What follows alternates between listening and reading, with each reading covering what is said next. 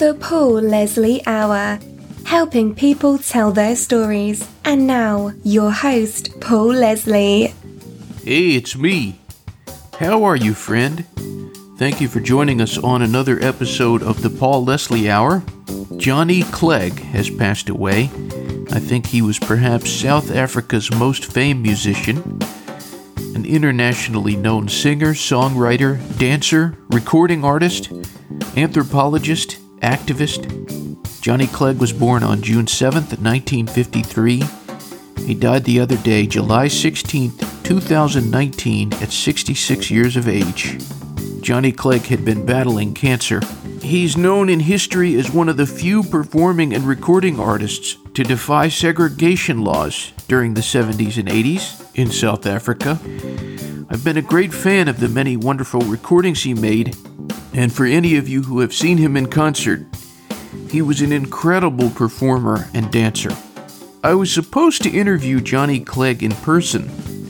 He was on tour and had an Atlanta date at the Variety Playhouse. I don't remember exactly what happened, but something apparently happened. It was something beyond anyone's control. It complicated things, and we had to do the interview by telephone. He had just released an excellent album.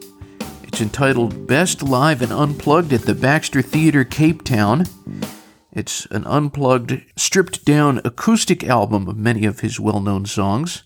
I know a lot of you listening may be familiar with Johnny Clegg's song Great Heart, which Jimmy Buffett recorded. I remember that night, that was one of the songs. When he performed it live, just a couple of notes in, the audience just exploded. There were a lot of songs like that, and a lot of moments during the concert that the energy level just was incredible. I remember running into my friend Kevin Hooper that night. He's a friend of this podcast and a friend of mine, always has great taste in music.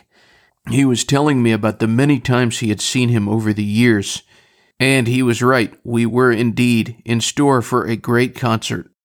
If you're not familiar with Johnny Clegg, I suggest you check out many of his great recordings.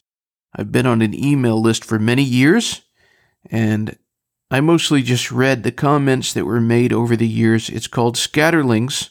It's a Yahoo group list, and I learned a lot about Johnny Clegg through the years. I can think of certain people on that list, names like Peter Smagorinsky, that just, I've been hearing them for years. It's a very tight-knit group of people who are fans of Johnny Clegg. He's touched so many people.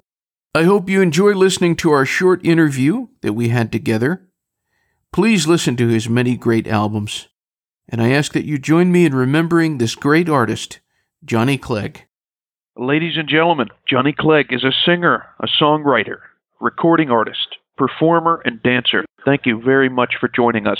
A pleasure, mate. What was your most vivid memory from childhood, going back a little? A lot of musicians can remember a vivid memory of music from a young age, perhaps. Oh, you want a musical memory? My mom, she was a cabaret singer. Was music an innate talent for you?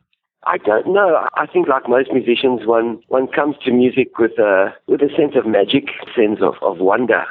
I think that's really what is a trigger to follow a musical career. When you hear something, and you know, the thing is that it's intangible. It's sound. It's just the sounds. They float in the air. You know, it's sort of like you making a table, building a building, or building a bridge, or making a car. It's making something invisible, which has this impact on your emotions. And I think for me, that was always the wonder of music, is that it comes and then it goes, and it leaves you with some kind of emotional impact, you know. It's an emotional thing. And I've always, when I've written music, I've always looked for that. It's something which is exceedingly, it's mysterious. It's a mysterious undertaking. That's what I can say. What about dancing? Was that something that was an innate talent with you?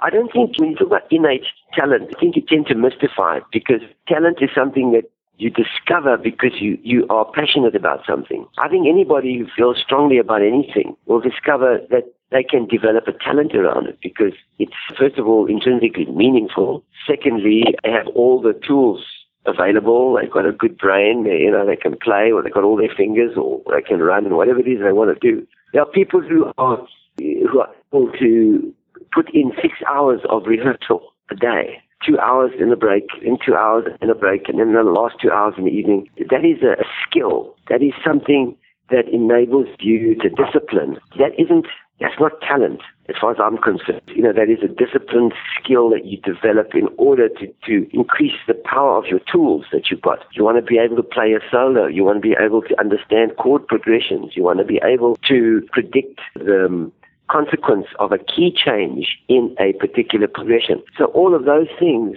you learn by simply playing and rehearsing and doing your scales and all that kind of stuff. Now, I don't do that. I'm a songwriter, so I'm not I have no virtuosity on my guitar. I just basically find the chords that I want and I sing them. I don't read or write music at all. So I'm an organic musician. I'm not a trained musician. So I come to music often stumbling through. I enjoy that because somewhere along the line I'll find something which really appeals to me and I'll work on it, and I'll find that if I polish it enough, it stands up to scrutiny. I don't think that I was exposed to Zulu war dancing and I saw something in it. It was young men having a dialogue, a physical dialogue with one another, very competitive, making statements and claims about being a warrior and being a man, and examining the notion of masculinity in their culture. When I saw that, I just became totally jealous. I thought, there's nothing in my culture that has this kind of discussion. I want to be able to talk like this. And so I went on a journey. I still dance for 40 years now. I think the most important thing for any creative undertaking is to have a sense of curiosity. Without curiosity, you have no scientific invention, you have no art, you have nothing. I think curiosity is a pivotal component to any creative act. And you can have a totally talentless person who's incredibly curious, and they'll discover something that scientists and others have never really looked at because they were just more curious. That is a very fascinating point. A man named Dwight from Bradley Beach, New Jersey, wrote in, and since you just mentioned you identify yourself mostly as a songwriter, he asked, is there a song that is dearest to your heart? Oh, there are many, but I think the one that I would point out would be Scatterlings of Africa, but that's because of a number of things that happened. It was the song that broke Juluka in the UK in 1983. It launched Juluka internationally, and then when we recorded with Savuka, we decided to re-record the song slightly differently. And then that went to number one in France, Switzerland, and Belgium. And so the song launched my second band as well. So I have a very special connection to Scatterlings of Africa. You have this brand new album. It's Live and Unplugged Acoustic. What prompted an acoustic album? I'd never done one before. And it was a call for it. And we had a week performance, 7 days at the Baxter Theatre, and it was the perfect setting. So I just said, look, set up I had a little desk, and I said, record the show, maybe we'll get some magic and see what happens. And we had 7 recordings of 19 songs, which we repeated every night. So we got the best takes of each night. Playing internationally is not something most people get to do. How has that changed your worldview, your perspectives? I think that what I tried to explain, especially to musicians back home, is it's what we are back home that makes us interesting to the rest of the world. We've got millions of hip-hop and rap and dance bands trying to emulate America and England and Europe. It's not really South African, and it's very hard for them to break into the market. So as big as they may be in South Africa, they will never manage to make it because they don't have any differentiating factor in what they're doing. What touring internationally has taught that it's the fact that I bring a different angle on the world in my writing and in my music that people find refreshing and different. So I think that's the main point. Of the songs of yours that have been recorded by other artists, who has done the best cover of a Johnny Clegg song? There's a number of them. Joan Baez did Asimbonanga. Jimmy Buffett did a very, very nice version of Great Heart. And then there's a number of other covers. There was one Irish folk singer who covered The Crossing.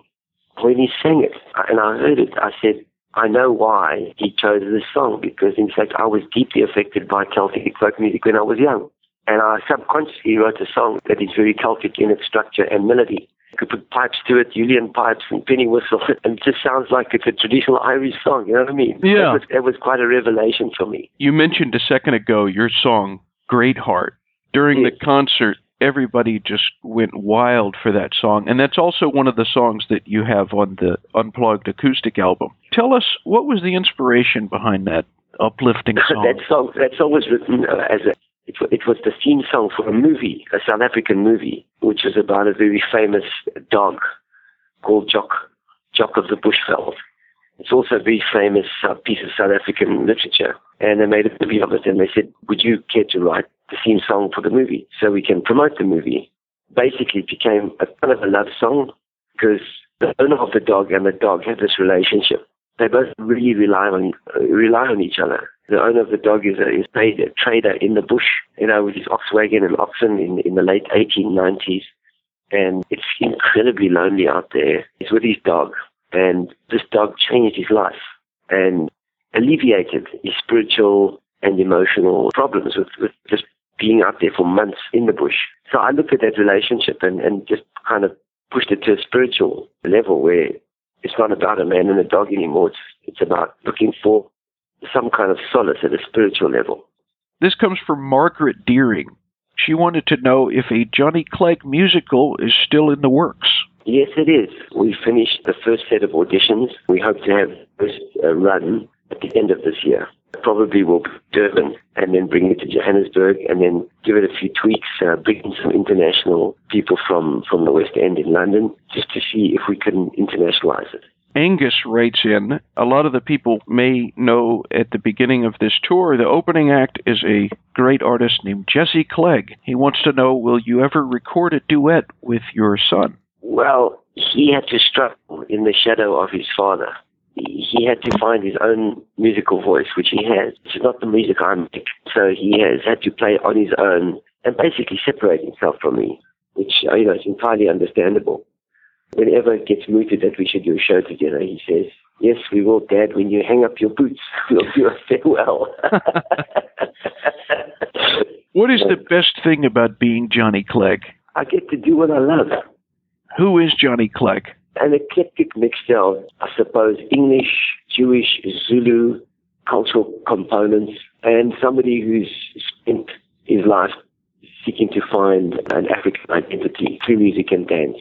Mr. Clegg, it's been a great pleasure to have this interview with you. Before we part, is there anything you'd like to say to all the listeners out there, your fans, who are, as you know, from all over the world? Well, it's a wonderful experience for me to be touring again in the US and Canada. In fact, we're doing 40 shows in 67 days. And then we go to France. We're looking at some concerts in the northern part of Africa, West Africa. We're going to be playing in Morocco. So for me, it's just a wonderful pleasure to meet up with my fans at my live shows, connect with them, share with them that sort of 2 hours.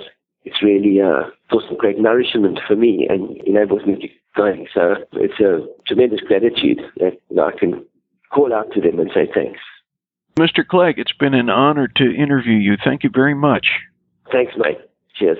Pop, pop, doodly zing, bang, doodly knock, cock, cheep, da boo, bibbidi bata gotcha, gee, da boo, pop, better like a teen.